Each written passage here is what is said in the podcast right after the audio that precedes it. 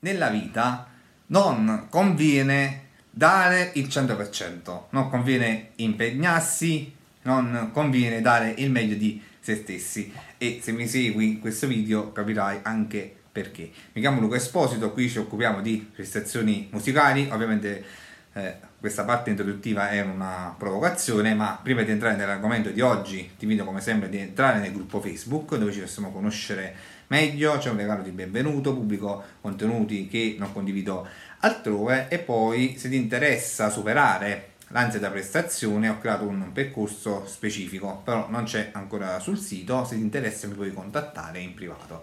Allora, perché non dobbiamo dare il 100% di noi stessi? Perché non ci dobbiamo impegnare? Questa è una provocazione, abbiamo detto, perché eh, stavo leggendo eh, qualche tempo fa un post su LinkedIn che purtroppo non sono andato a recuperare, non l'ho salvato. Mi sembra che fosse di Andrea Giulio Dori, il fondatore di Efficacemente, che una, una, realtà che ti invito a seguire perché ci sono molti eh, contenuti veramente utilissimi.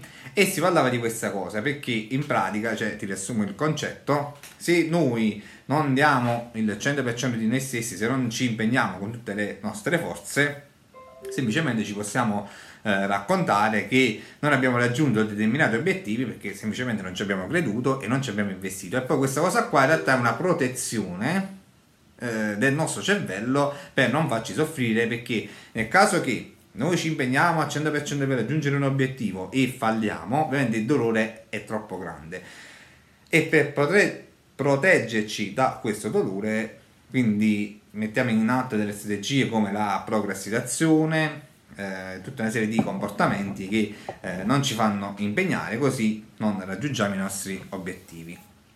Ci stava una frase eh, bellissima che riassume un pochettino questo concetto che eh, non, non puoi lamentarti degli obiettivi che non hai raggiunto con l'impegno che non ci hai messo. Cioè, quindi prova di dirla senza fermarmi. Quindi non puoi lamentarti degli obiettivi che non hai raggiunto con l'impegno che non ci hai messo. E questa è una cosa è un pochettino che fa ridere anche riflettere, cioè soprattutto riflettere perché tendiamo a mettere in atto questi comportamenti di tanto in tanto. Quindi eh, è un aspetto sul quale invito più che altro a riflettere perché spingere al 100% e vedersi sbattere le porte in faccia non è divertente, non è piacevole, cioè, penso che siamo passati comunque un pochettino tutti nella vita, magari studiamo come dei nannati per un concorso e non superiamo nemmeno la prima fase, come è capitato a me l'ultima volta, oppure studiamo come dei dannati per un determinato esame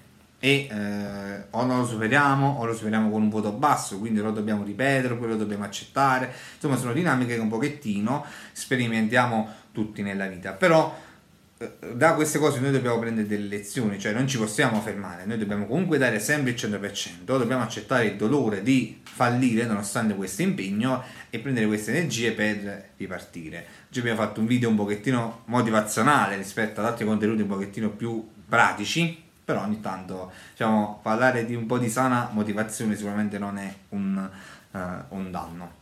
Eh, magari invito a fare una ricerca su LinkedIn o in giro potresti trovare il contenuto eh, a cui facevo riferimento. Comunque il concetto è un pochettino questo. Quindi mi puoi far sapere la tua opinione, eh, quindi cosa, cosa, ne pensi di, di, quello di cui ho parlato. Per questo video direi che non c'è altro da aggiungere e noi ci vediamo al prossimo.